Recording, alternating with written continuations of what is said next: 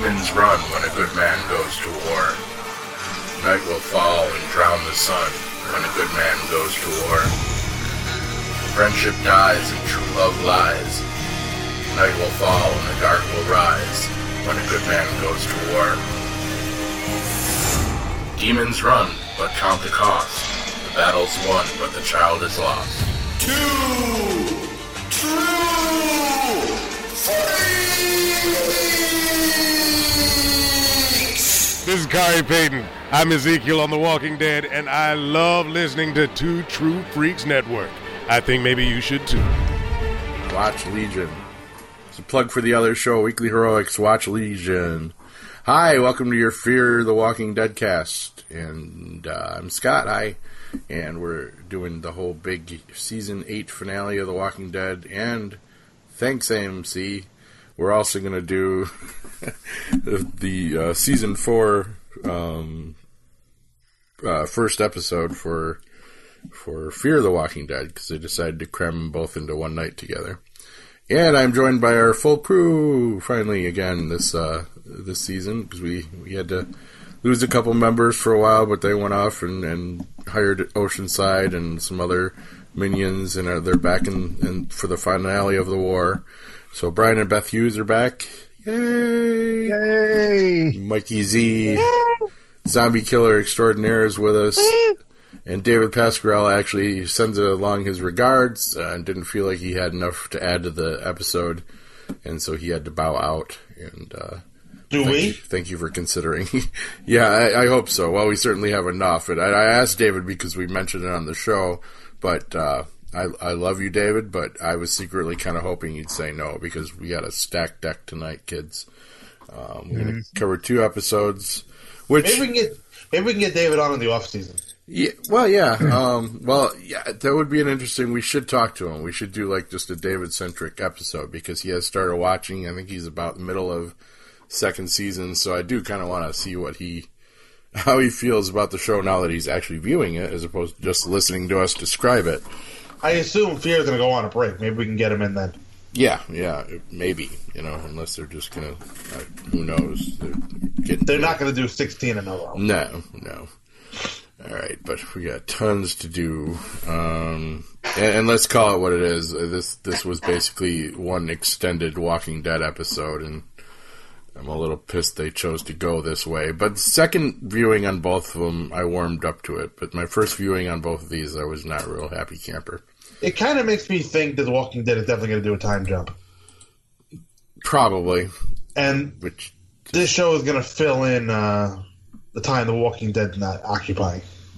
What I found interesting was, um, I think it was Greg Nicotero that said, or Scott Gimple was saying that Morgan may actually go back to Walking Dead at some point. well, yeah, they'd have to keep it the same time then. So, all right, we're not going to get into that. We need to barrel through this. Okay. I'm going to be a mean producer tonight. I apologize in advance. Well, it's your world. We're just living in it. and I'm still on. I don't know if you or Beth have been. I don't think you've even been on since I moved. Maybe. Well, yeah, you must have been. Yeah, yeah, we least have. Yeah, but still dealing with the not being able to smoke while talking thing, which is difficult. And so I have about a good hour and a half, maybe, is my threshold for Uh, until my nerves start like stabbing me in the brain and telling me get out and get nicotine now or die. So Wait, wait, wait. What is this? Because you can't smoke in the in the apartment. Nope. You have to go outside. place. Yep. Which is in a way great because I've basically cut down my smoking in half, if not more. So that's an awesome thing for my health, but not so good for my nerves because I used to do everything while smoking. Will they let you vape indoors? Probably, yeah. So I'm, I'm looking into that. So, The Walking Dead Season 8, Episode 16, title is Wrath. And we get a flashback, and uh, Rick is walking with three year old Carl, presumably before the apocalypse, because he was at least 10, uh, walking down a country road. And back in the present, Rick is tucking in Grace, the little baby that he orphaned, and Siddiq comes in, and he asks Siddiq to tell him how Carl got bit. And uh, Siddiq basically goes through the whole story. Uh, By a zombie. you're right, you know. And- but he, he does the whole story about why his uh, you know, why he was doing, you know, his mother and, and her belief that the soul gets stuck, and so they're liberating souls. And uh, this scene for me was actually kind of simultaneously the one saving grace of this episode and season, and also like the biggest neon sign of what was wrong with it. I'll try to explain that in a little bit, but Andrew Lincoln sold me in this scene that he kind of finally got what Carl's wishes were and made the change of heart. And I applaud the, the actors and writers on this scene. But the problem that causes for me, and I'll ask you all your opinion on this in a second, um, the problem that causes for me goes back to why wasn't Rick listening to Carl's dying wish from his own son's lips enough to make the change, and it had to be the letter and then Siddiq. And if anything, I would have placed this Siddiq scene soon after Carl said it, and then just have like Rick be on board with the whole mercy thing for the whole episode because I just thought it. I've thought that the whole Rick to murdery to mercy thing wasn't earned this season. So, anyone else's thoughts on that? I don't. I think when Carl was dying, despite the circumstances, Rick was still blaming Negan. Yeah, I'm not sure he was in a position to, to for his it go. mind to go that way. right. That's acceptable. Maybe hearing it, maybe hearing from Siddiq is what finally. Yeah, I think that there's just too many emotions. You know, when you're at war and you've got yourself programmed a certain way, there's so many emotions that sit there and run, especially when you're running hot all the time. And, you know, he had to deal with the death. He had the grief of it, which, you know, is still so fresh. The mind is not thinking rationally at that point. Right. And, and then there's so many aspects of it, too. I mean, Carl, you actually having to take his own life just to spare everybody else the, the thought of having to do it after he turns. That in itself is just, uh, you know, and then, and, and then to go beyond all that and dealing with Negan on an almost day to day things to the walkie talkies and reading the letter, you know, it just puts more salt in the wound of all the things that he got to say or didn't get to say, didn't get to do, didn't get to show him. And then you start thinking of the things that he never got a chance to do. You know, Rick doesn't know that he got his first kiss or whether he got, you know, anything in that regard. He never got the first dance. He never got all that stuff. And so you, you, you have to deal with all that and then to come up to all this. So it, it, it's, it, there's, you, there's, you can make an argument for both ways that he could have gone both ways. And I think, I think they represented it well enough. Beth? I think he was just angry. I really think that he didn't want to hear anybody's opinion. He wanted to go by the way of how he felt because he was happy being angry. Yeah. Good. Do you know what I'm saying? No, no, I, I, I Oh, yeah. like that. Yeah. When you're angry, when he's angry, he doesn't have to face his grief. Yeah. Right. It helped. It helped. That's how he felt like dealing with his grief over his son's death would serve him best. But I think that even Michonne working on him yeah. constantly, reminding him that he needed to read this letter, that there needs to be an after. Carl is right, and respecting what Carl was asking, that she could see that he didn't want any of that. He didn't want to hear it. He didn't want to be told anything about it. It would just make him more upset and piss him off, and he would drift further away. Yeah. Let's But face it. He had, slowly- oh, sorry. Go ahead. Yeah, but slowly she she just you know was able to work him to the point where he needed to listen. Yeah, and, And did, Siddiq the, was and did the incident with Morgan need to happen too?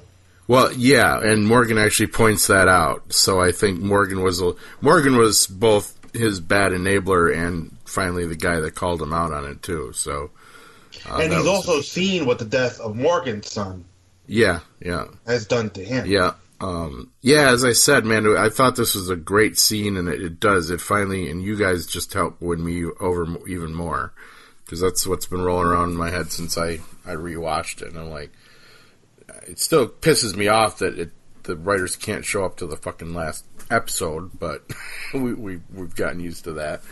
Uh, but yeah, I think it tied it together now. I think you guys are all right that it was just, the, and I was giving Rick too hard of a time for not getting it sooner. But I, you know, I I don't even have a child to worry about losing, so I, I have no context for that. So, um, so yeah, uh, good thoughts, everyone. That, that was an important scene in, in kind of saving the season. I, I, most of the reviews I've read kind of agreed with us on that one. See, the problem this show runs into with 16, with the way it's approaching the material, it doesn't have enough story for the amount of episodes it has. It can. We've gone over that a million times, so I don't want to revisit it. But it's you know, it's a matter of it's a matter of writing. If you want to put the effort in, it can be done. I've seen shows do it, you know, with the same formula. Breaking Bad, you know, there was never a, they were shorter. I think they were ten at the end of their their run, maybe eight or ten. I don't I don't remember exactly, but I mean, there was never a wasted moment. You know, it's it's all about economy of story storytelling, and if you can you know, or density of, of storytelling if you need to. Breaking Bad also had better writers than no comic book. Right. Yeah. Um, yeah, but arguably, you know, the comic book should make the writers better because all they have to do is variations on a theme that's already been proven to to work. So. But see, I think a part of what made this show great from the get go in the beginning was the writing.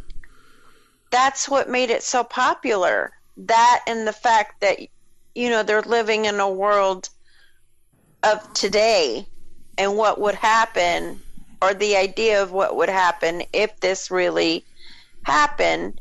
And I the the stories they had in it, Carol's story was really, you know, down to the bone of a woman who gets, you know, abused.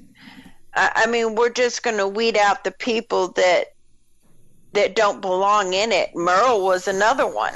Him and his brother. You know, I mean, they had great storytelling in the beginning, which had us engaged.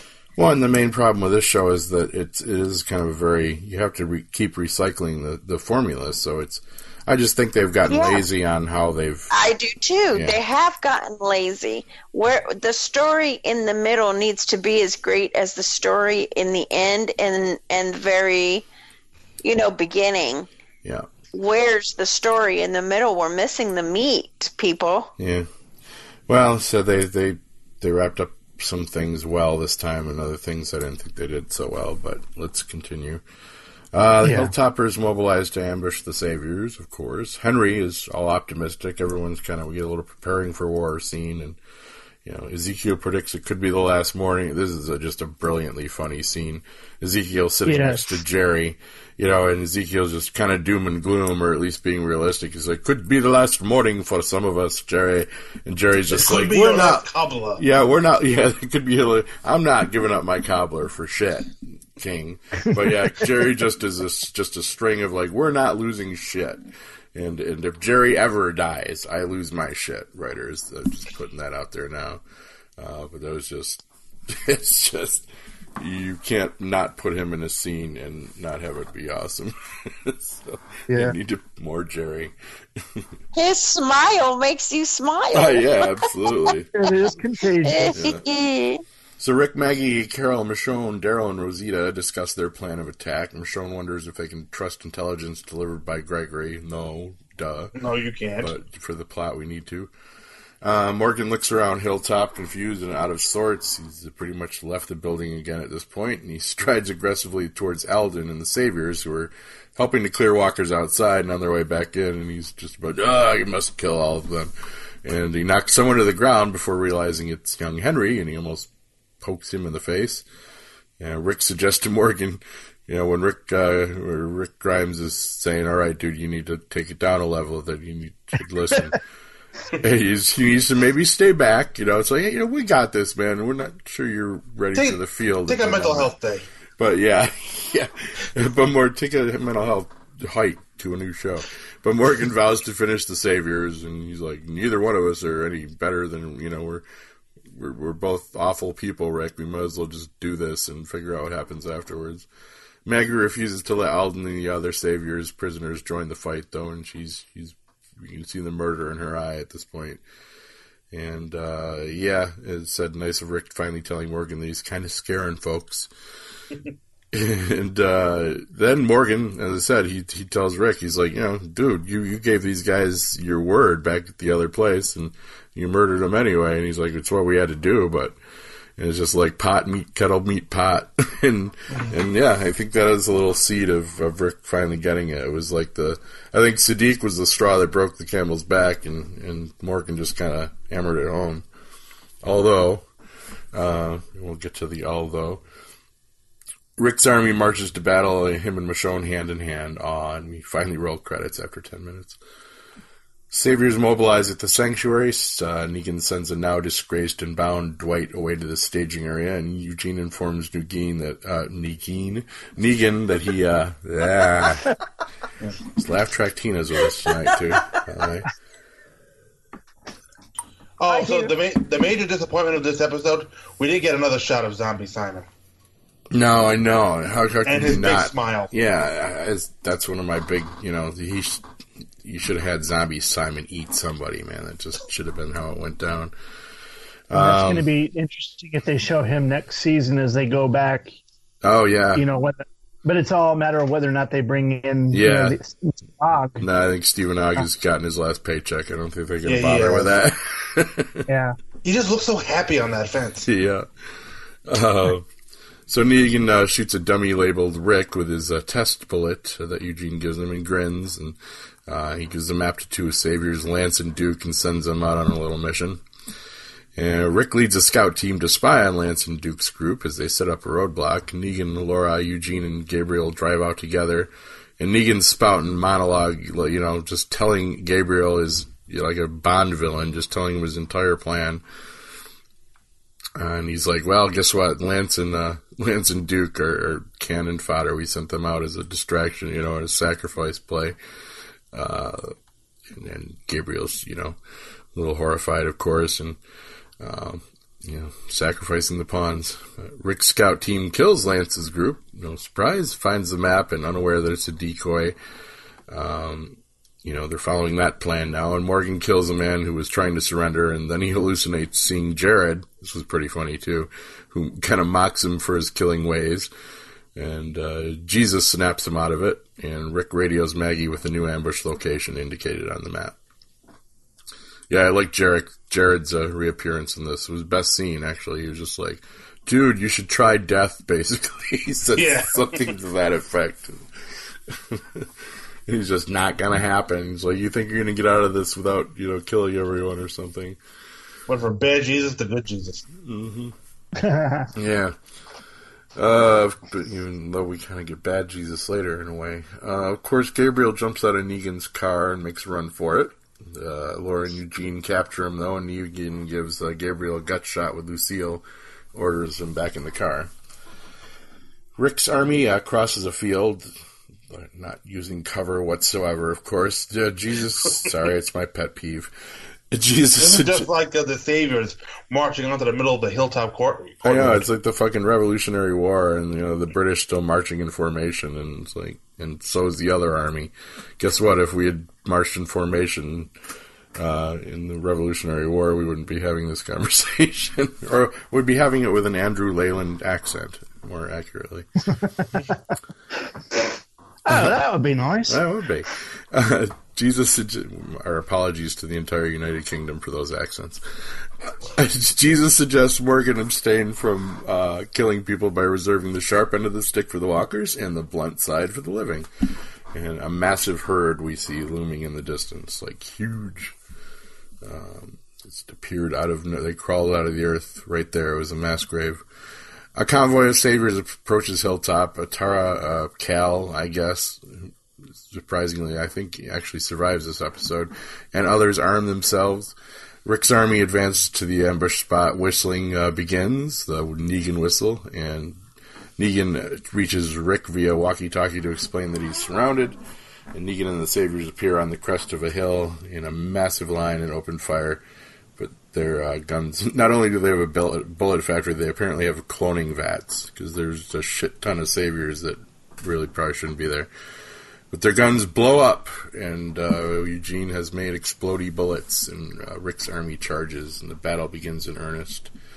Um, so, what are your guys' thoughts about the the the uh, Eugene betrayal? Uh, they had me sold last I, episode. I knew Eugene was doing something. They actually had Yeah, me but- sold last episode that he wasn't, that he was totally Team Negan. So it almost pisses see, me I off. but we talked last week. I saw that the exact opposite way. yeah, Hmm. Well, let's talk I just a didn't. moment about the logistics of it all. I mean, what this would take was Eugene making everybody completely reload their guns with his bullets when they might have already had bullets in their gun. one know, would think. he- yeah, Yeah, he, he he would have to get everybody to take their old bullets out and put these in, and make sure nobody fires a gun until Yeah. they actually get to the the ambush point. And I was just like, man, there's too many things that could have gone wrong Yeah. with that. But, but again, you know, this is the writer's paradise, so let the writers. yeah. No. I, I didn't like it for those same reasons, Brian. Because it's it's unreasonable to believe that somebody else wouldn't have wanted to test the ordnance. You- We're going to test one bullet, you know, out of the whole mess that you've made, you know, and and you know, from Eugene's gun, I just don't see Negan as being that stupid or or not that you know so not thorough, you know, that he would he would want to make sure his plan was all dialed in before he executed it. That's that's how he's been portrayed as this guy who's got his shit together. So I hate it when any character that's usually been very competent, the plot needs them to be stupid, and we've said this over and over. Yeah. So yeah, I I don't w- know. I bought it. I, I really bought it. I oh, was Oh, like, liked it. I fuck you, man. I, I can't believe you do that to your own people. I was pissed. you know, Yeah, but I was and glad. I, I was glad. I was sitting there. When she'll tell you, we are watching. I'm going, yes, you know, Yeah. and and and all that. But at the same time, you just like later on, you're sitting there thinking about it. And you go, man, that should not have worked. and and it kind of Sorry, stretches sorry. the no no no you're right man it's that's that's the kind of details my my brain goes to is I, I was just apologizing for stepping over my wife while she was talking. I'm um, gonna pay for that one later. what what I don't buy is that nobody was able to kill Eugene as soon as it happened. Like that Negan didn't instantly take a bat to his face, although you know he, his hand blew up too. But um, and I don't, I'm not sure why the back of Gabriel's head didn't blow up either because it was pointed right at his head, wasn't it? Um, but yeah, whatever. 'Cause of plot. Magic exploding bullets. I wasn't happy with it, but there it is. Uh, I was happy enough with enough of this that I'll give that one a pass. But That's one of those things that it had to be something. yeah, yeah, I, I don't, I don't.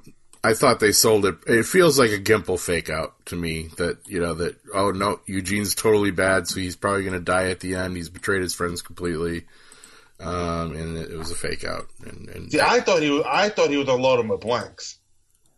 Yeah, that would have been equally as effective, but not quite as you know fun Oh, to watch. no, no, this is definitely more effective because Yeah. it, it took it took so many of them out. Yeah, I mean, but many of them just got you know shrapnel to the face, and that was it.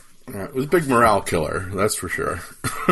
yeah, just blanks wouldn't have really Yeah. sent them into surrender mode quite as quickly. Because they were like the Iraqis in the first Gulf War, man. They're like, no, fuck this. fuck this guy with the bat. Nope. so, um, yeah, Regina does try to attack Eugene for sabotaging the ammunition, actually, and Rosita shoots uh, her, instantly killing her and saving Eugene. Um, oh, missed this one. Hilltoppers evacuate. Tara worried uh, that the wailing of the baby will put the Saviors on their trail. Actually, smart move. Stays behind to fight, and Alden and the other prisoners insist on helping her. Morgan goes to kill a savior, but the last moment heeds Jesus' advice and knocks him out instead. So he's done a 180 within 10 minutes. Tara and the prisoners prepare to attack. To only their surprise, uh, Cindy and the Oceansiders come in as the cavalry, ambushing the saviors with Molotov cocktails that explode way, way bigger than an actual Molotov cocktail does. Uh, but, you know, special Oh, but that was fun. It was, but it, Aaron gets on screen for like a fraction of a second to remind us that he brought them. Uh, but it's just like I knew this was. It's just we knew this was happening, and that's what kind of pisses me off about it. And they just come in with fucking Molotovs. It's like, uh, I don't know. It's been nice to see one scene of him actually convincing them because the last time we saw them, they were standing around Aaron in mud, Watching him starve. watching him starve and Yeah. not saying anything because they and they apparently couldn't afford any lines for him this week either. but I'm assuming Oceanside will be part of the whole what comes after moving forward. So hopefully some of those ladies will get to speak. Rick runs out of bullets and goes to fight Negan hand to hand, as we probably figured he would. And a framed stained glass window that we've been seeing in shadowy foreboding stuff uh, hangs from a nearby tree. Uh, Negan gains the upper hand, and um, really no forgiveness for Negan not just winning this one. But Regan, Regan, they're they're Regan now. They might as well be a couple. Rick asks Negan to grant him ten seconds to describe the future Carl envisioned, and Negan briefly. I just this was very comic accurate. Sorry about spoiling, but No, I, I wanted to hear that. yeah, I, I mean, eh, it doesn't matter. Negan survives in the comics too, and it's very similar to this. Yeah. Um, This is the one thing they got right. yeah, uh, reasonably, but man, wasn't the the scene Although the, clunky? the just neck wound looked a lot worse in the show than it did in the comic. right, yeah, The Rick, Rick begging for the ten seconds that that really bugged me. That was almost, uh, man, you've lost. You've lost. yeah. And only thing ten seconds is going to give you is one of your people chance enough to kill Negan. There's no reason why you should grant it. Yeah, and yeah, that's it. Just I guess it really worked for me better in the comics than it did. Oh, it so- definitely did. than it did on screen. Because for one, Jeffrey Dean just had the. I could not understand the choice he made with the look on his face in that scene. It's just like halfway between crying and. Am I really getting paid to do this stupid scene? And I just, I just didn't buy it at all, and it just should have ended with Rick with a bat in his face. And plus, what wouldn't it have been worth it to, to hear to hear uh, Andrew Lincoln ask Jeffrey Dean, "How fucking stupid are you?"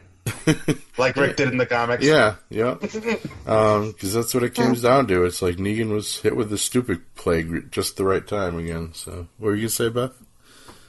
No, I just that whole thing right there. I was just like, really, wah. Yeah, that's just. Yeah. It just so felt unearned, and you know, I don't uh-huh. know. Everyone did one. It was one eighty show. You know, Gabriel, everybody just fucking flipped instantly this this time. Well, Morgan more than anybody. But, See, I was surprised when you know when the slash the throat looked so bad. yeah, So I'm like, oh wait, are they gonna kill him?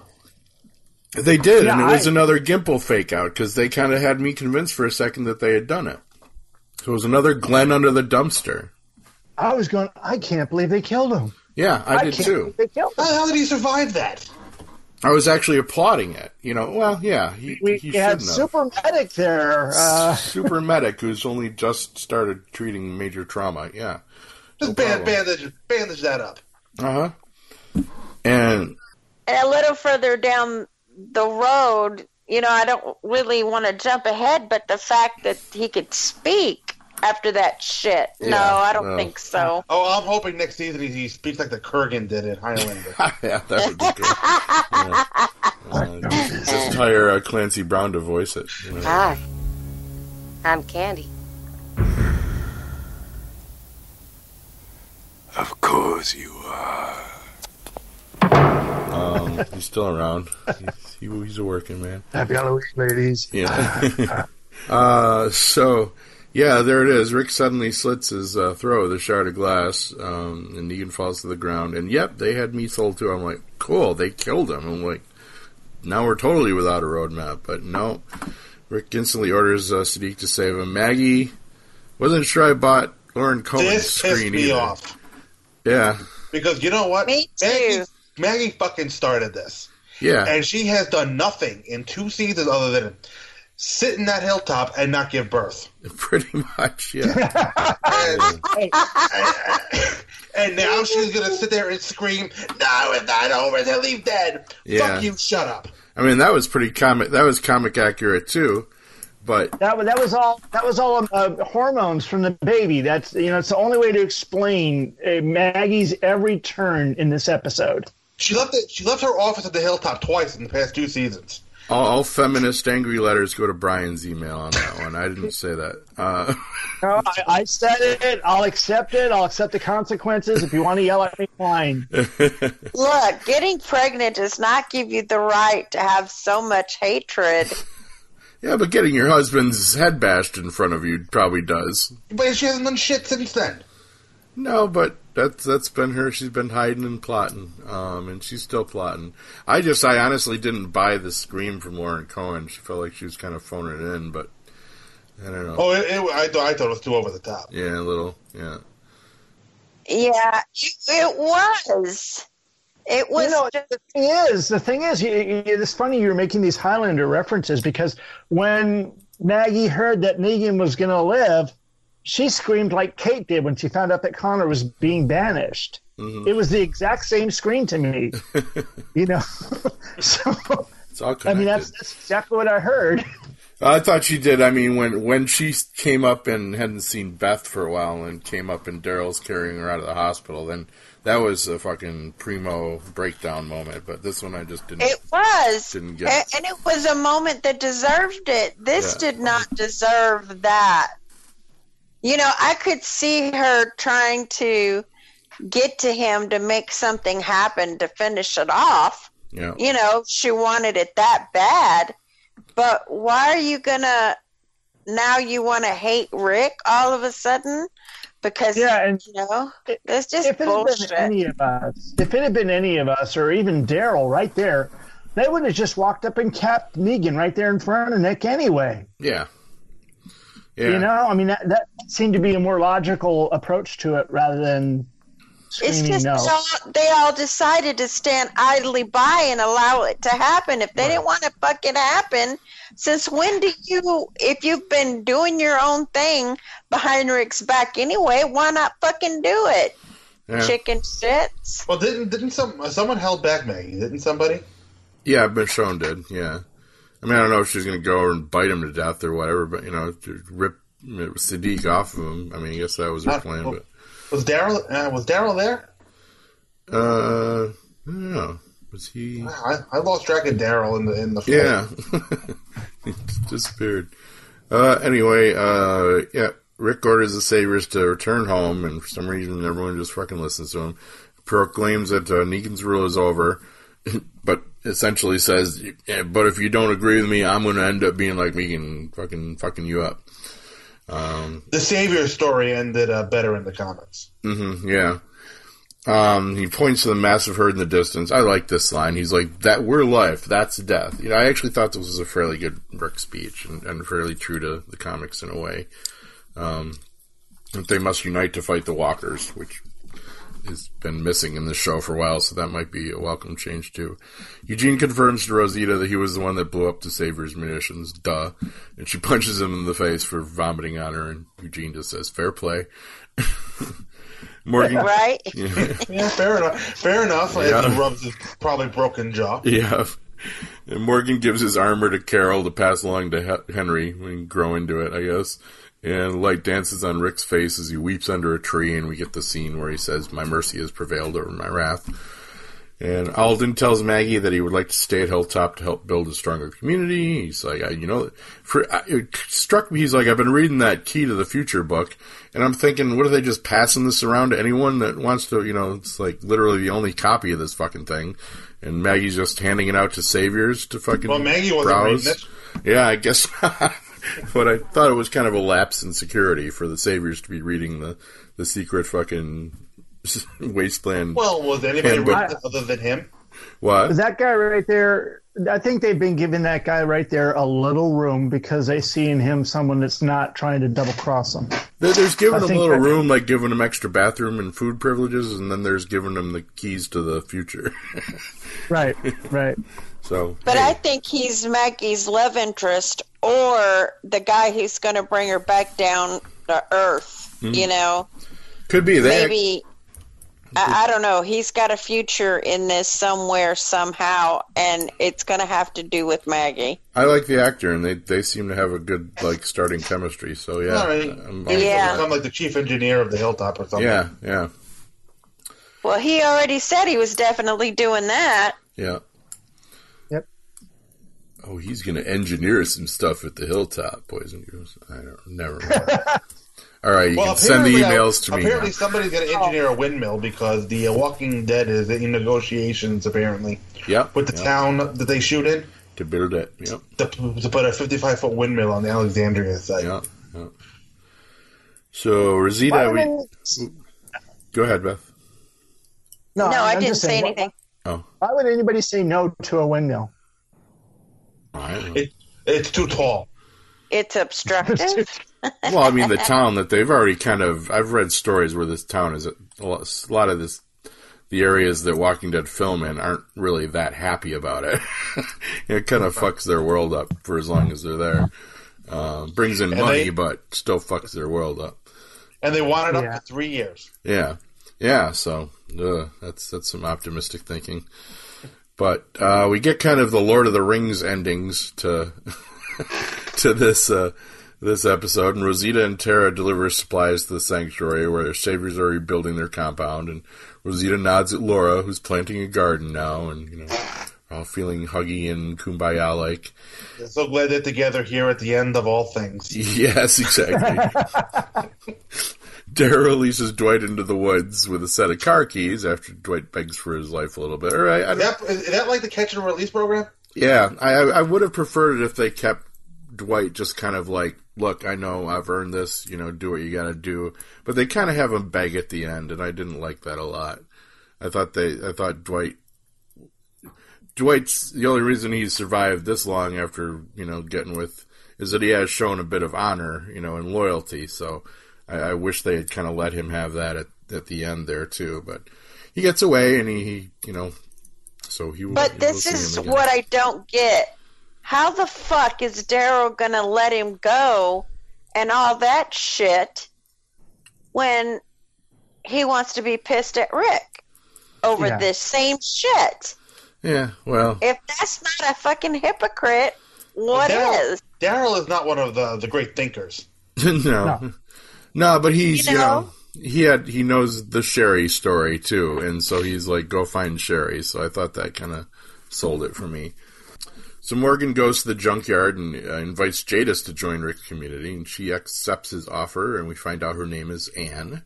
But he's of course staying behind, alone in the heaps, and she's like, "Well, why the fuck are you staying here, trying to get me?" And But he was evicting her so he could move in. I don't work well with people right now. Yeah.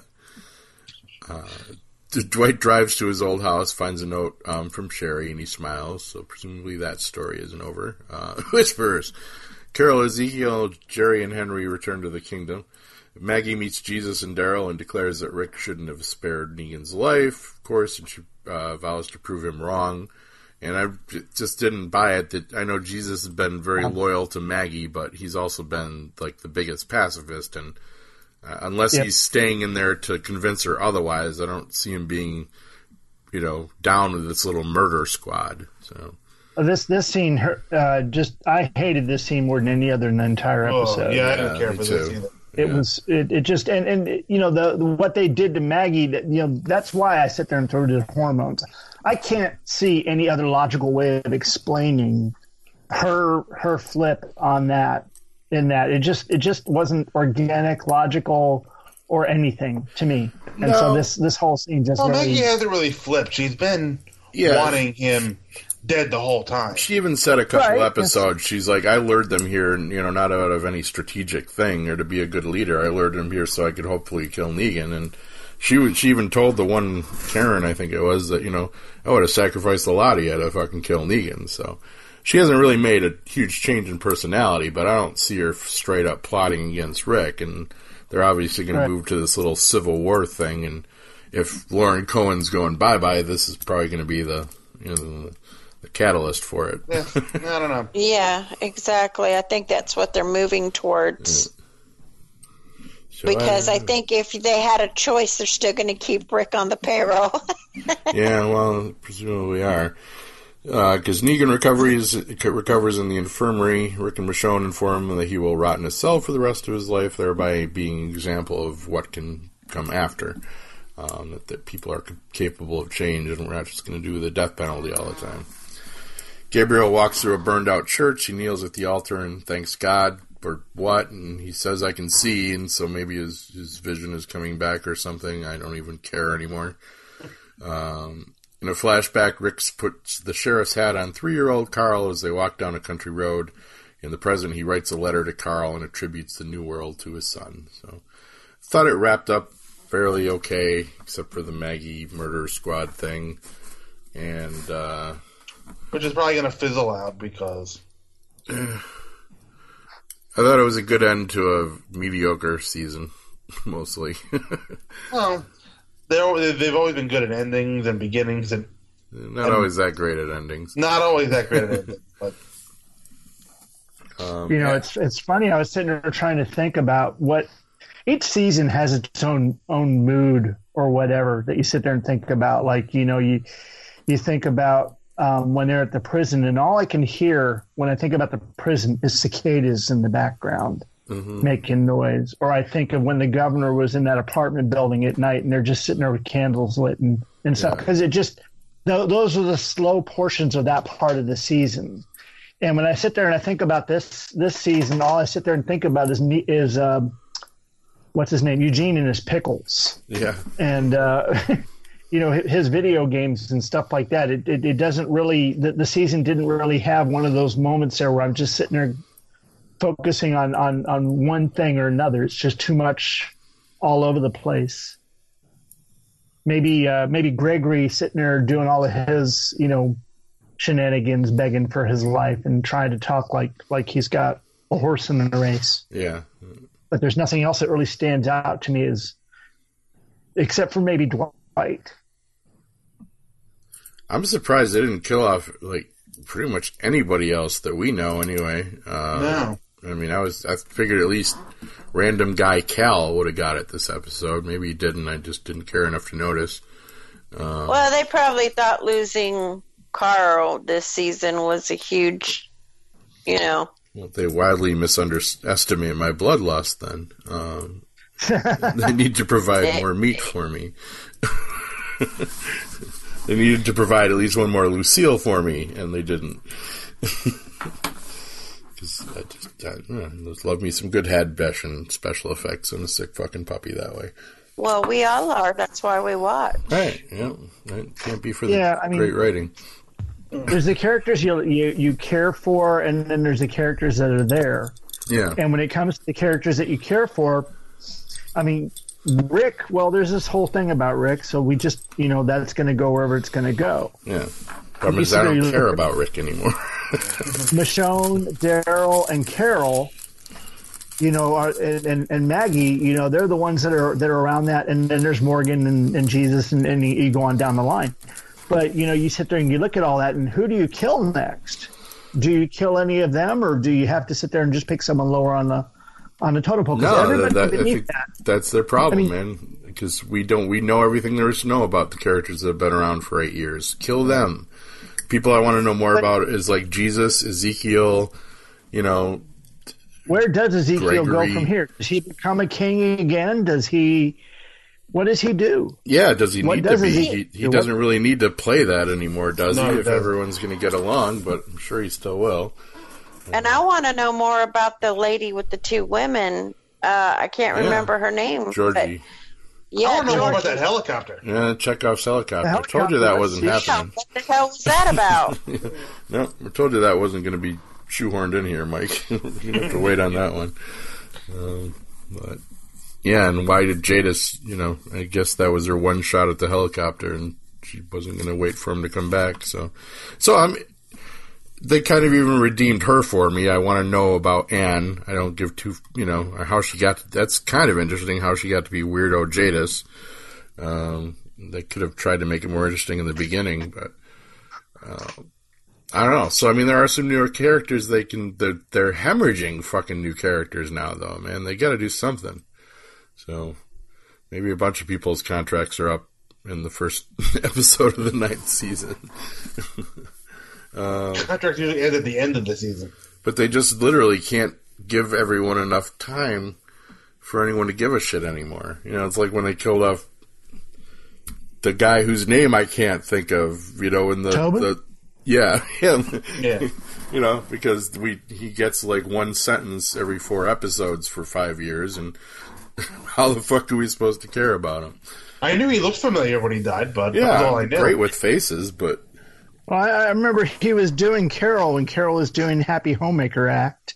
yeah, just yeah, like one they had one scene of her doing a walk of shame from his house, and, and that's supposed to make us yeah, give a shit, like two seasons ago. right? So. Yep. Yep. So they gotta, you know, you either you gotta build up your your second tier people that you're gonna knock off, so to the point where we give a shit, or you just need to start knocking off the people we already give a shit about, or you should you knock think- them off before we stop giving a shit about them. Yeah. More accurately, Do you think Gregory is going to be back? Do do you think we're going to see him again, or is Xander Berkeley gone from the show? who is that, Brian? Gregory, Xander Berkeley. Oh yeah, I would think so. He didn't get I killed. would think I, I, I would think he's gonna come back. He just he did just kind of poof out of existence, but I imagine he's Well, I mean, know. he's the one that Dwight sent on his way to give Rick the fake plans. yeah. Oh yeah, he was still and- locked up at Hilltop. Yeah, so uh, they said he wasn't locked up, though. They just said, you know, he's back there somewhere hiding away or whatever. Is You that know? weasel gonna go, man? If he's if somebody's keeping him alive, he's he's gonna be loyal to them at this point. He's gonna be on the winning side. I think that's his whole shtick. It's like David Spade and Coneheads. Um, Yeah, yeah, but you know that that's the thing. Is like I, I I really wanted to see somebody kill him, yeah. and there's really no reason to kill him. I mean, he just deserves a Walker death. He's it's kind of like Patience, Carter Grasshopper. Alien. Yeah, patience, Yeah. grasshopper. Uh, I, I just have a feeling he's going to fade, and you're not going to see anything or, or hear anything. He's not going to come back next season. I just kind of get that kind of feeling. he's one of he's he, you know the Xander's rocking it, so they'd be a fool not to bring him back more often. And they don't they wouldn't need him for a ton of episodes. No, they got a nice little plot line for him going forward in the books, which we won't spoil. But so he's he's definitely could be used. He has more story. to. Yeah. All right. Um. Anything else about this episode, guys? We should move on. 'cause, Yes, let's. Um. If you need to give me just five quick minutes, feel free to talk amongst yourselves. But I do need nicotine, so give me five. Okay. You know, use the bodily functions if you want. This would be a good time. Let's all go to the fucking lobby.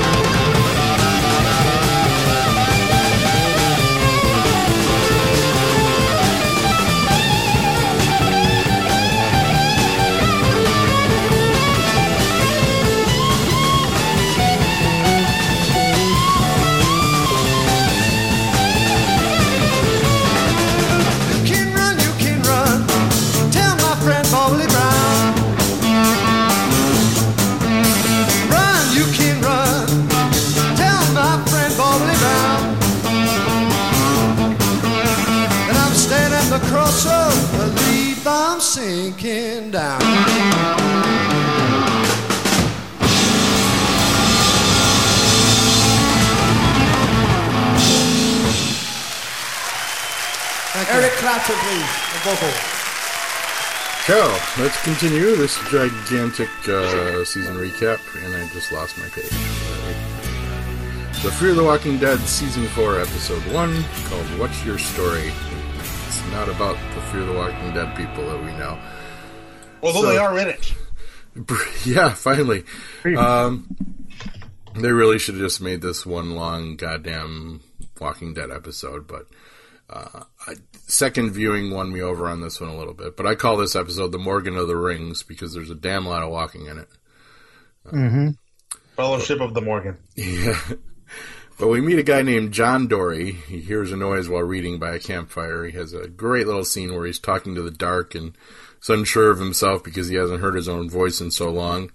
And we get a little backstory about a woman he was in love with. He uh, shoots at an approaching walker and then sees a man standing behind the walker, and it's Morgan. He says, Hi, what's your story? And I'll stop right now. That I instantly love this character. I thought the actor killed Yeah. it.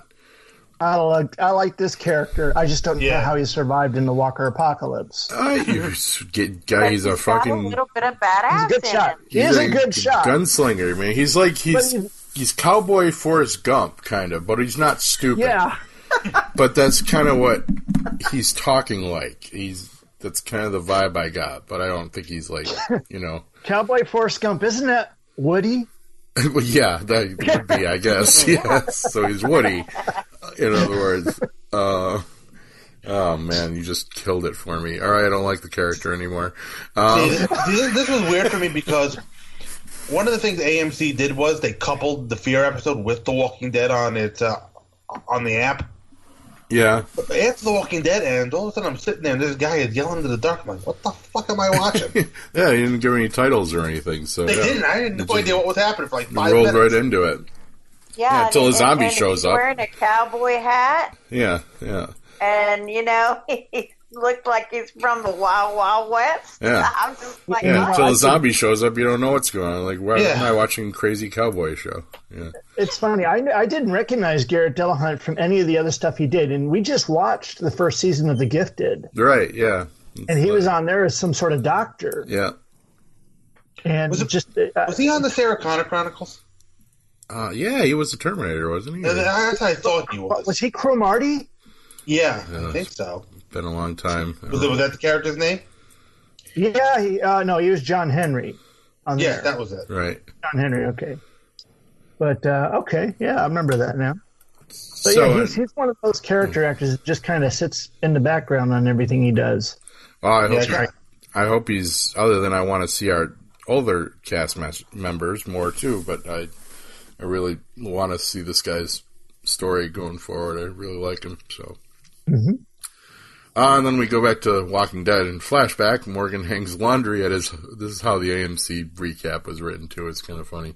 In a flashback, Morgan hangs laundry at his hideout in the heaps. Jesus visits him and urges him to rejoin their community.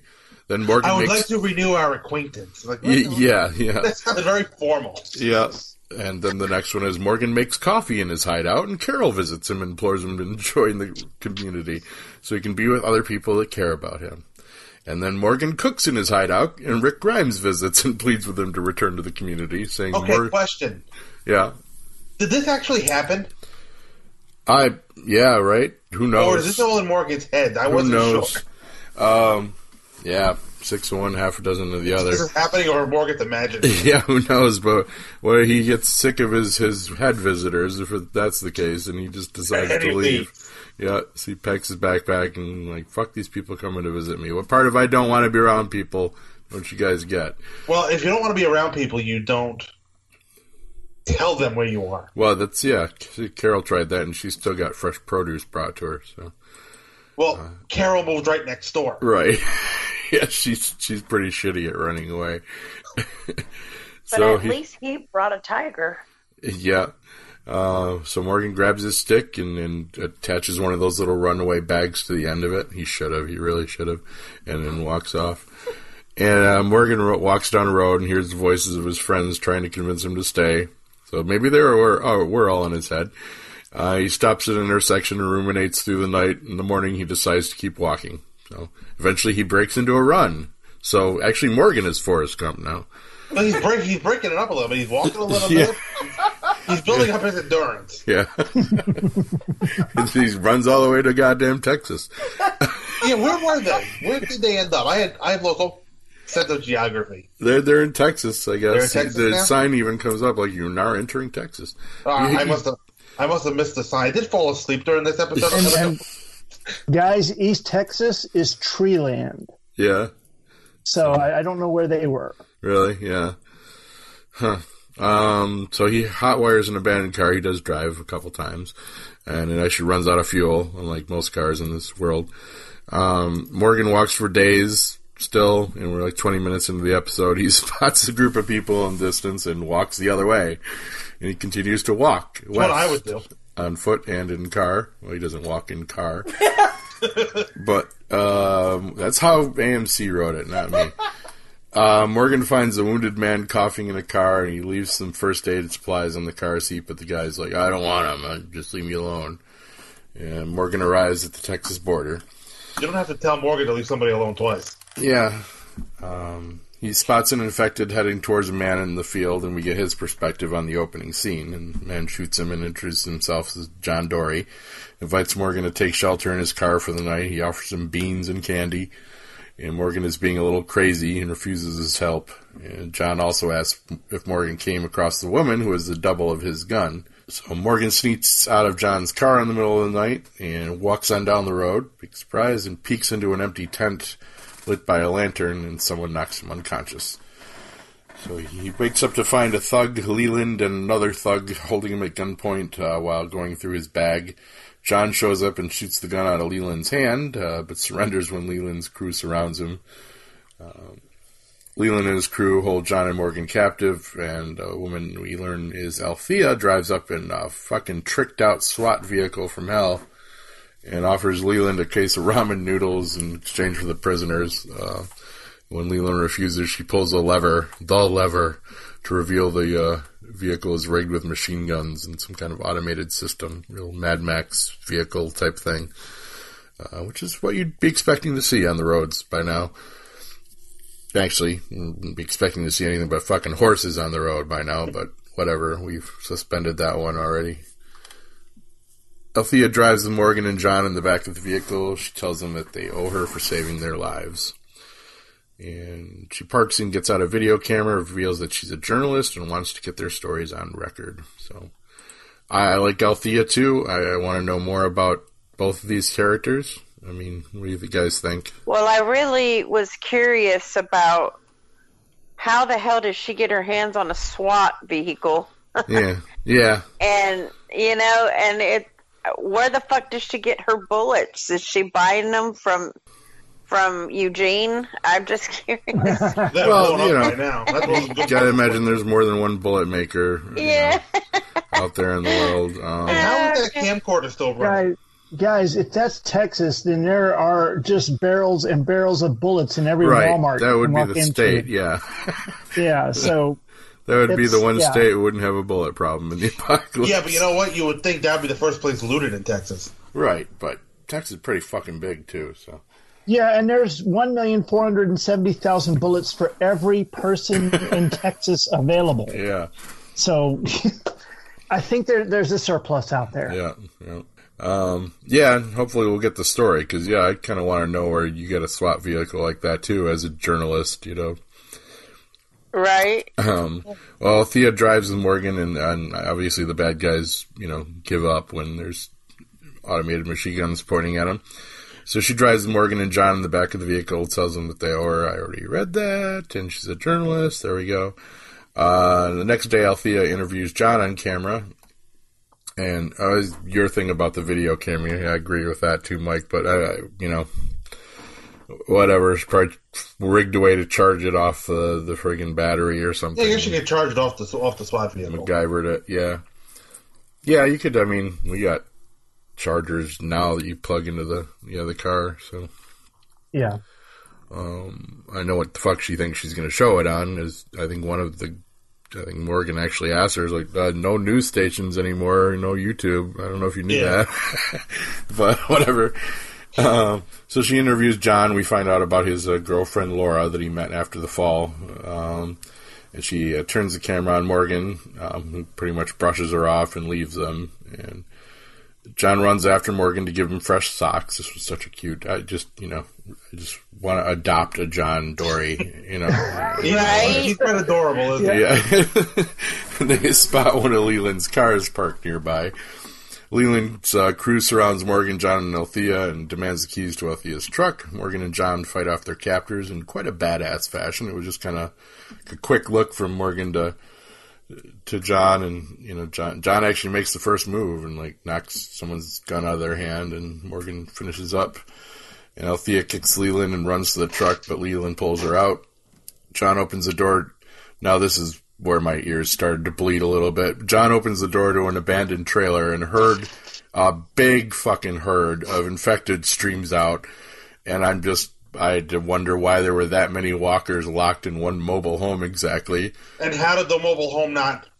How did the sides not fall out? Right. I mean, plot need scene, obviously, but this was like the fucking clown car of zombie filled trailers. it was just like they just kept coming out of the freaking thing. And I started trying to count the dead when they finished up the scene, and like, there's at least 30 of these fuckers laying on the ground. I'm like, come on, guys. You know, could have been like a And uh, warehouse. When, when did this become a black and white show? what? What do you mean? I had no. Yeah, there were... I had no color. Did Zack Snyder direct this episode? I don't think so. No, there was uh, there was Did uh, complaints about the the dull gray filter that was used on the show, Huh. but that was yeah when because when you watched Morgan at the garbage dump, it was really bright and It's full- colorful. yeah, it's royal. And as soon as he left and met John, there was no color. It almost looked black and white for the entire episode. There was a lot of complaints about that. Oh, I guess I didn't even really notice that. I didn't either. Dory was too interesting for me to care. I'm gonna I check noticed that when the commercials came Oh, on. the beginning. You're talking about the beginning? Well, the beginning of the episode actually had color. right, yeah, but No, barely. No, the beginning scene with John Dory though is kind of almost in black and white. well, that was also that was also at night. Right. I noticed it more during the daytime scenes when they were just. It looked very drab. Yeah, kind of. I'm actually going through some footage right now. Hmm. Yeah, it is kind of a, a wonky filter. I don't know. I don't know. I have Ultra K. It looked fine to me. Yeah, I, I get sucked in. I don't really get details like that sometimes. Well, you see, I also have commercials, so Right. all of a sudden the the commercials look very bright. That's true. Yeah, I watched this one with commercials too, actually. So That was what made me notice it, actually. yeah. Uh, where are we here? Yeah, but the clown car zombie trailer. Just have one just wander out of the woods at the right time or something, guys. It's just as stupid, but no, it's not just as stupid. You had too many goddamn zombies in that mobile home, and it didn't make sense. So one demerit for this episode. It's pretty much the only one, um, other than overriding Morgan thing, which I'll talk about. But Leland looks for the keys to the truck.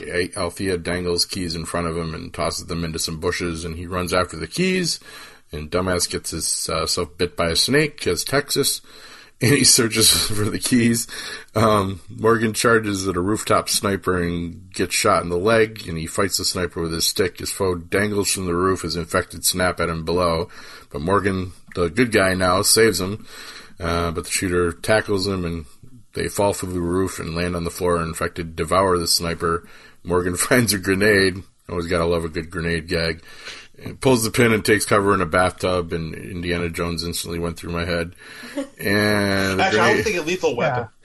Lethal Weapon too. that's right. That's right. When they That dove in the, the toilet yeah. I'm in the in the tub after the toilet. that's right. bomb went off. Yep. There we go. So wrong reference in my brain. Bad brain. It was a fridge. The Indy Jones thing. The grenade explodes and Morgan limps out of the trailer. Althea sprints to the truck. Leland slams the door in her face and tells her the key didn't work, and she reveals that keys, dumbass. And John shoots Leland. Althea escapes as he's devoured by the infected, then guns down the infected with a SWAT machine gun, which are all conveniently placed right on zombie head level. And I guess you would want to, so that makes sense. Well, all the bullets she was spouting out, she was spouting off. Uh, one or two that hit them in the head. Yeah, I, I want to learn her story too because uh, yeah, she's she's got some armor there. John gets She's my fun. She seems very fun. yeah. John gets my favorite insult of the episode uh, award for calling the guy he had to shoot a unique kind of asshole, which is an insult I'm definitely going to use on somebody someday. You're a unique kind of asshole. Sounds good. Just rolls off the tongue. Morgan, John, and That's a Althea. meme waited to happen. Yeah. Morgan, John, and Althea get back on the road. Althea informs that uh, the white there have been white numbered flags have been appearing in the area hmm, over the past few weeks. So mystery to be solved. Althea points out that Morgan still owes her an interview, and he finally agrees. And this is where my biggest fears come into play: is that for one, let me just state right now, so you guys agree with me. Morgan didn't have to be in this episode. He doesn't have to do the crossover. There's really he's erroneous. He's a stunt. He's a trick by the fucking producers. He could. They can win me over, but I'd rather just. I, I don't want to see this show hemorrhaging characters, and I really like Althea and John, and I still Yeah. don't give a fuck enough about Morgan to want him in this, but and especially this scene made me cringe because he literally tells us what we just goddamn saw on the episode before this. You know, that's his first interview with Althea. So, oh, yeah, just came from Atlanta and then Virginia and belonged to several settlements and uh, we just had a fight with a big group and then I walked off. And, Now you don't have to watch it like the last three seasons. right. And I'm just like, oh my god, if this, if this better be it, this better be Morgan's whole story because I don't want to hear any more of the story I already fucking know. And if the producers have some bizarro thought going through their head that there's a shit ton of people that started watching the Fear the Walking Dead and have never heard of the flagship show, then they need to be fired. Because you ain't even watching this show if you don't know what's going on in the other one. So And yet, didn't David Pasquarella start off listening to our show about fear? very true, very true. Um, but and now he's watching the regular Walking Dead first, though. And, You know, so. But still, the vast majority. David's a mutant like us, so I mean, we can't really hold him up as the sample for humanity. Now he's doing like his Walking Dead vision quest. He's gonna love me for this one. Yeah. Um, so I don't know, but it just seems so stupid. This whole crossover just seems like such a stunt, and, and I hope they can. It just still feels like with Morgan, it's like it's just well, how long until Morgan becomes murdery again? That's all they have left to do with him. Yeah, because apparently he's not anymore. Apparently he Right. doesn't kill again. he's He's, a Buddhist, Buddhist. again. Yeah. So prove me wrong, writers, please. But it's going to take a lot. Um, as I said, don't don't sacrifice John and Althea's story and the fucking rest of the cast that we already love. You know, for Morgan, or you're, I'm done. I'm seriously, if this becomes like a new story from Morgan every week to Althea about something we've already seen, I am fucking done. I mean, I'm not even You know what this reeks of? they have no more story for Morgan in the main show, and Lennie James is still under contract. Right, it really does, man. Yeah. And they're making him swear up and down. It's like, no, no, this is my choice. And I'm just like, yeah, I don't. I just don't think Gimple had the heart to fire you. so he's like fucking kicking it down the road, literally, to the other show. I don't No, know. I, I, I don't know. Are, are you done bitching? Yeah, go ahead. All right. Well, I Are you insinuating I, Morg- bitch on this show? A lot. No, I, I really liked Morgan. If they were going to have a character crossover, I think I'd prefer Morgan more than anyone else, uh, simply because uh, the way that he traveled before and how he ended up getting the training with the stick yeah. all that was really interesting to his story and the fact that he keeps saying throughout this whole season how he doesn't die Yeah. well that rang a lot to me like it did with daniel Yeah. how daniel keeps saying he doesn't die or that he has some sort of purpose the past couple of seasons that he was on so it it really makes me wonder where they're going to go with this. I think they really have a purpose for Morgan and Daniel. Although I do understand that Daniel Salazar is not going to be on here as much but I still think he's going to be very important to the story, Yeah, and and they are going somewhere with this. I hope so. It, it'd be such a loss if if he's not back. Ruben Blades is, but and I can really see, and I don't want this taken out of context, but I think that Daniel and Morgan would have amazing chemistry on TV because Yeah. of their characters, the way they are. No, Seeing those two guys Yeah. together, that would be Yeah. amazing to see. I'm glad you said that uh, because I think you make a good point, and I think in the long run, and this is why I'm gonna. I'll, this is the angle on which I'll.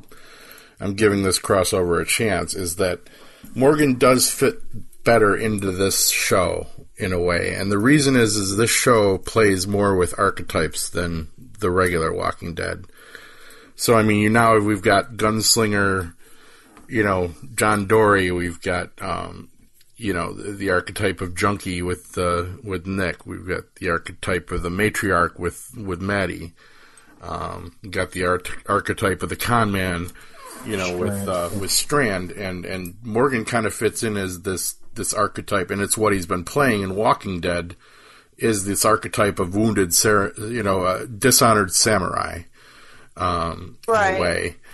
Uh, so I think in that, and they do love to play with the more religious themes and the symbology and Fear the Walking Dead, and that's what we've always liked about it. So he could fit better in this universe, and I hope, I hope there's still some of the same writers that we've enjoyed on Fear the Walking Dead taking care of this because they could fit him in here to where it would satisfy me, and I really hope they do because they're obviously gonna we've already sacrificed an entire episode where we don't know what's going on with the people we already enjoy for three years. So And what really scares me is the fact that um, Gimple is a, is supposed to be on Fear now. yeah, This really well, he's does like the scare grand me. Eminent poobah of I think he failed upwards. I think he's got a good solid contract too, and they're like, "All right, you're overseeing everything, but hopefully." I think he was letting the micromanaging shit get away from him, and that's where some of the problems started coming in. So they're hopefully going to hire some more people to get into the guts of this and rework it, both shows. And he'll just kind of like kick back and collect a paycheck. so that'd be okay by me. Well, I think that would be really smart for them to go ahead and let them collect a paycheck because I think that's why Walking Dead is in so much trouble. Yeah, It really is. The- the- Because in the beginning there was all this gorgeous writing, and then towards, I don't know, maybe uh, the fifth season, we started getting all this lazy shit where we were going nowhere. Yeah, we're not the only Uh, ones singing about it. It's all you know. Lots of fan madness has been Feel that leveled way. at him. Yeah, Yeah, exactly. And with Fear not having a comic book or having, I I guess, a Bible, so to so to speak, yeah, gives us an opportunity for them to really do great things.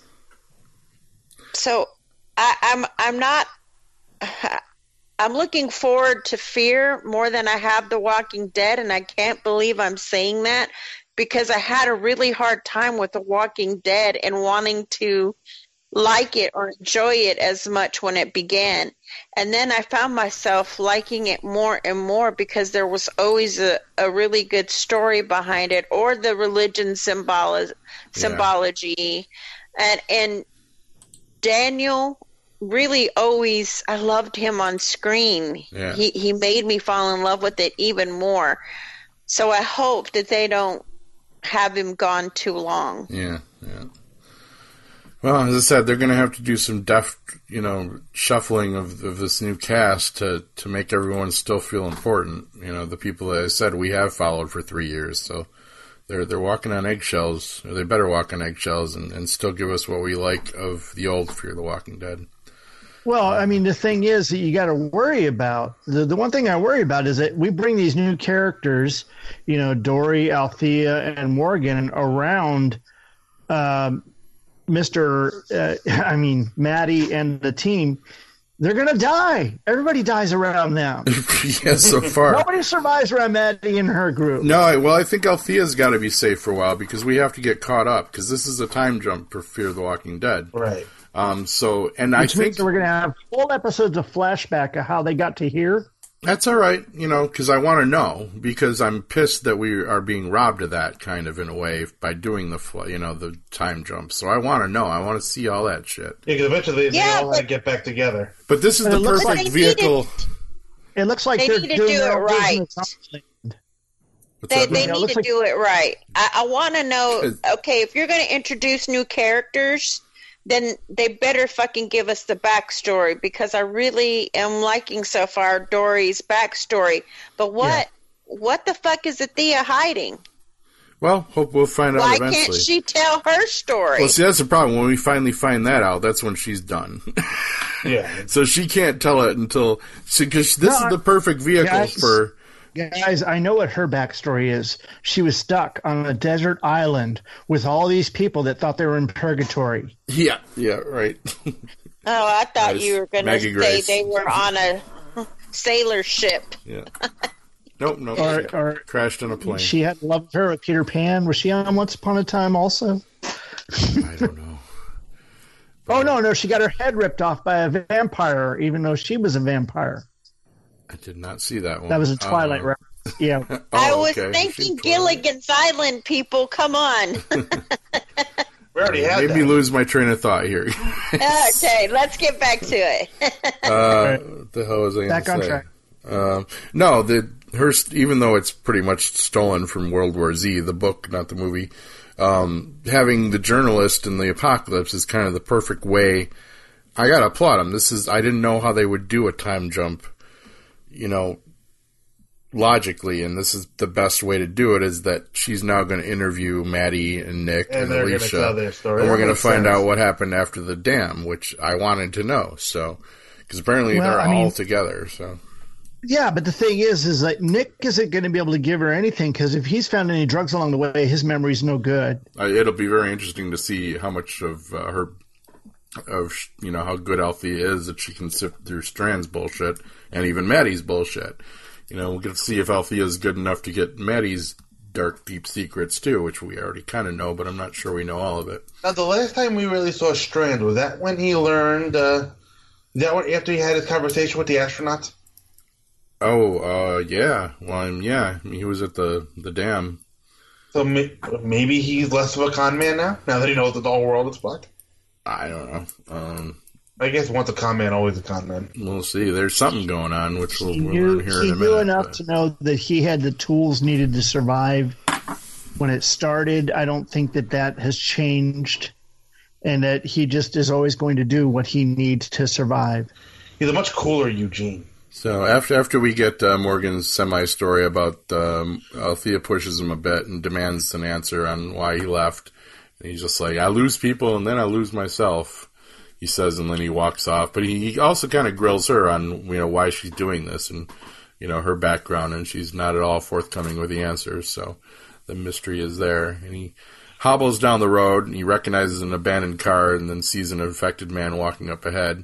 He starts to walk after him, but trips while trying to escape two infected.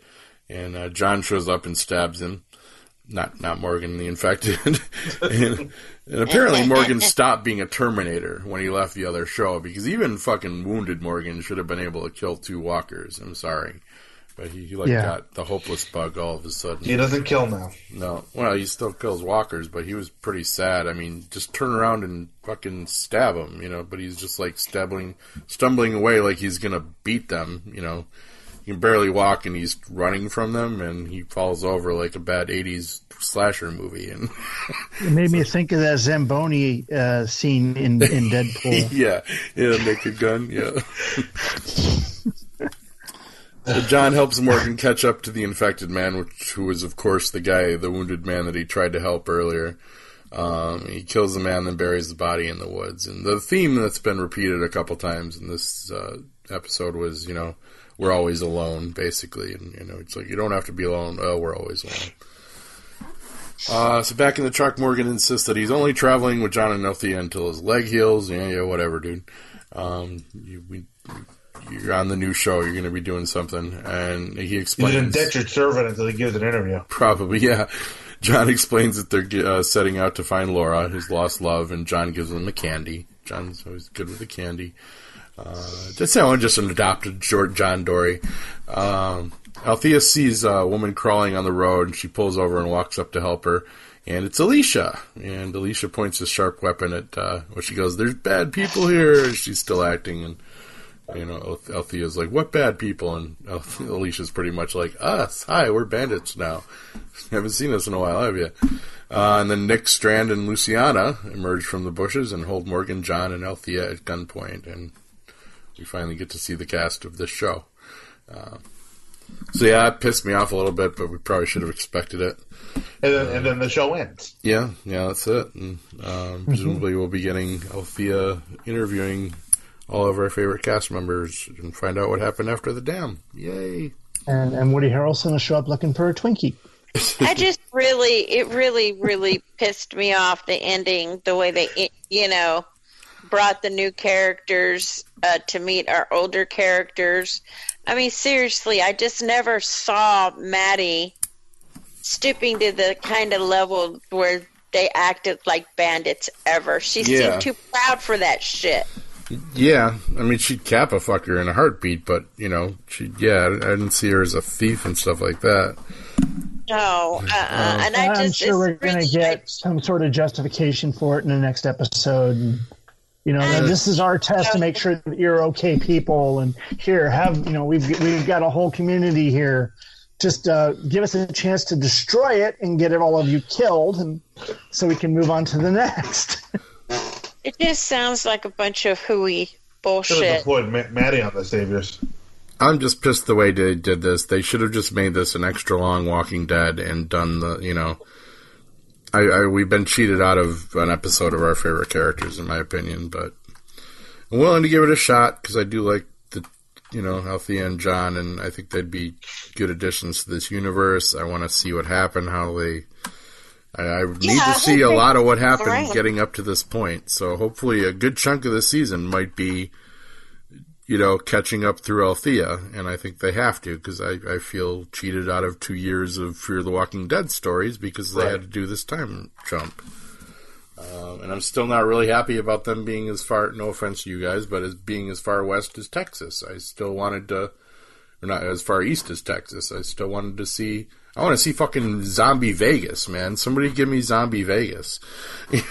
Why can't we see that? Pretty much how Vegas is now. Well, right, but at least they'll all be, you know, be zombies in like these extravagant gowns and That would've been tourist zombies with big ass been pretty far cameras around their neck. And Oh, I thought you were going to say something else. yeah, yeah. all the chicken God. ranch zombies, you get it's the zombie just hookers. probably because you know they can't get a bunch of naked boobies all over the place. No, no. that would be disgusting. Rotty boobies. Zombie booby. We've seen Showgirl zombie zombies. booby. Mm-hmm. Well, you know, zombie boobies that are half eaten. You can see the the you know the pouch on the inside Yeah. from the fake boob. yeah, that's okay because it disgusts and, and doesn't excite anyone. I guess I don't know.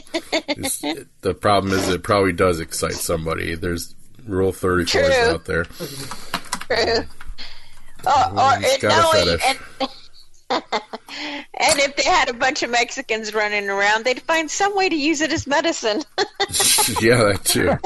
Yeah. um, yeah. Uh, so I, I, you know, I'm I'm cautiously Mexican, by the way, people. I'm just saying. I know my people. You know, yeah, I'll say one thing about this episode um, Mm-hmm. about Althea or Maggie Grace in, in specific is that this is the first time I've seen a character of hers that I actually like. yeah, I mean, in, just in everything else that I've seen her, and she annoyed the hell out of me. And Yeah, I guess she's generally- just that good of an actress, so I, Yeah. I'm, I'm kind of impressed. I'm betting though there's something out there. You don't get a shot. You know, she's she's she's a journalist that has a, a well armed SWAT vehicle. There's there's some blood on her fingernails somewhere to get that kind of stuff. So I'm sure we'll be unveiling her story too. I'm cautiously I- I optimistic. know that Alicia looked at her in the end like, "What the fuck? I'm trying to rob you, and you're asking me my story." Yeah. yeah. Ah, that's great. She just wants to know what her hair care product tips are. Yeah. Called Ambush Fresh, I think. Like that. Well, Well, I, guess- think we did it, guys. Are, are we done there? Did. think so. Uh, hour and 34 minutes. Yeah, I think we could call it a night, I guess. I mean, we don't, they didn't leave us with much else to talk about. It was, it was the Morgan of the Rings, and we've, we've gotten to at least, uh, you know, the, the end of the Fellowship of the Ring now. Yeah, and I think And yeah, now it's World because War we Z. are- Now Yeah, it because we're in that, zombies. that journey mode right now, we don't know where the season is going to go. So it's really hard to to speculate. Are they going to wind up someplace? Are they? Is it just going to be con- constantly traveling, or or what? We just don't know. So Mm. it's hard to sit there and come up with an idea on the theme of the season. Yeah. Well, I don't know. We do know that they do have their own um, community at this point. Yeah, and some of the previews have showed like Maggie Yeah. eating some, you know, someplace. Yeah, looks like an amusement park or something. Isn't there like a But water yeah, we slide do know that. Yeah. Yeah. We're going to Zombieland. Is Bill Murray going to show up? Yeah, yeah, that, that would help ratings. That would people would love that shit. Um, so yeah, cautiously optimistic. I am still not a fan that Morgan is even in this mix. I would have just seen us. Yeah, I would have just soon seen the two shows continue as separate worlds. Now, um, wait a minute. I do have a question, though, real quick. Now, it was Daniel and Morgan who felt that they have a purpose or can't die. Was there someone else, though? Wasn't there someone else, one other person that kept saying the same thing? Probably Nick. Yeah, maybe. Well, he was like all about walking with the dead, but I don't know if he ever said those words exactly. No, I don't think so. Um, Wait, was it the guy who they did kill at the dam, the God fearing guy, the way that they took him out? Do y'all remember Oh. him? Ephraim. Was it Ephraim. him? yeah, Ephraim. Efren, yeah, him. Was it him? The reason why I'm feeling this way or thinking that? I know, but he was clearly wrong. so, Yeah. Oh, well, yeah, yeah. so I don't know. And I, I hope we don't just lose Daniel in flashbacks or something. I hope that's not where you know Oh, Ruben. that comes would be a damn shame. That would. because they kind of have to do a lot of flashbacks, and and hopefully they can juggle it so we get flashbacks and story moving forward at the same time. Um, or it could get boring. But, 'cause we got Well, then it Morgan makes scenes now too. It wouldn't make sense why they would bring Morgan over when you've got two people feeling that way. Oh, I know who it was. It was Ezekiel, the reason why I was saying that. He said he did. Oh, he says nobody because he was saying nobody dies. We we lose no one. Right. Right. That's and he what it, lost yeah. everyone. Yeah, but he was Right. quite wrong about that. too. Yeah, so that's what happens when you stand in an open field. yeah, uh, you should take every. You know, d- everybody died, so Eze- you should take whatever Ezekiel says is the exact opposite of what he means. He lost all of his number. Mm-hmm. Well, I, I was just curious with the whole, you know, I, I really hope good things for fear. I just, I'm praying to God they don't fuck it up and they bring Daniel back and make something great.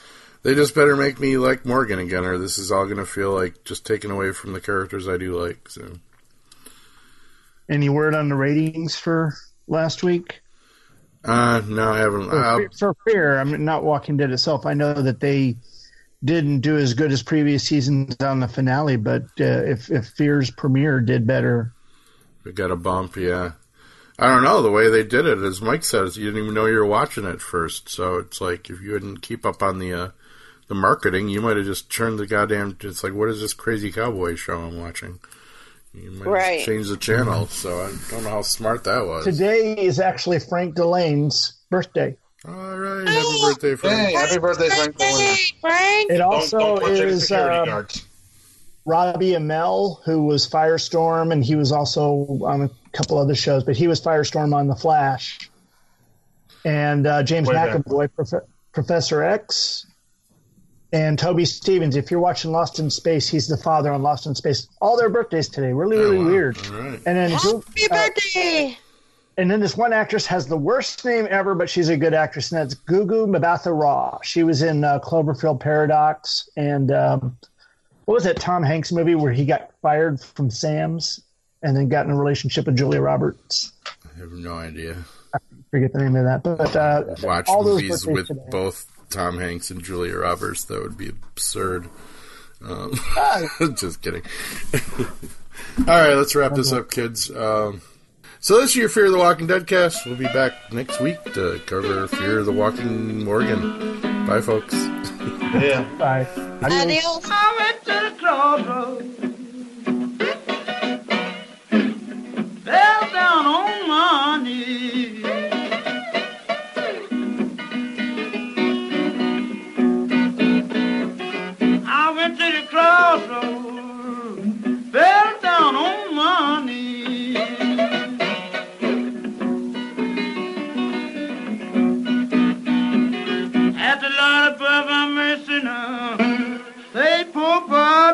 Bob,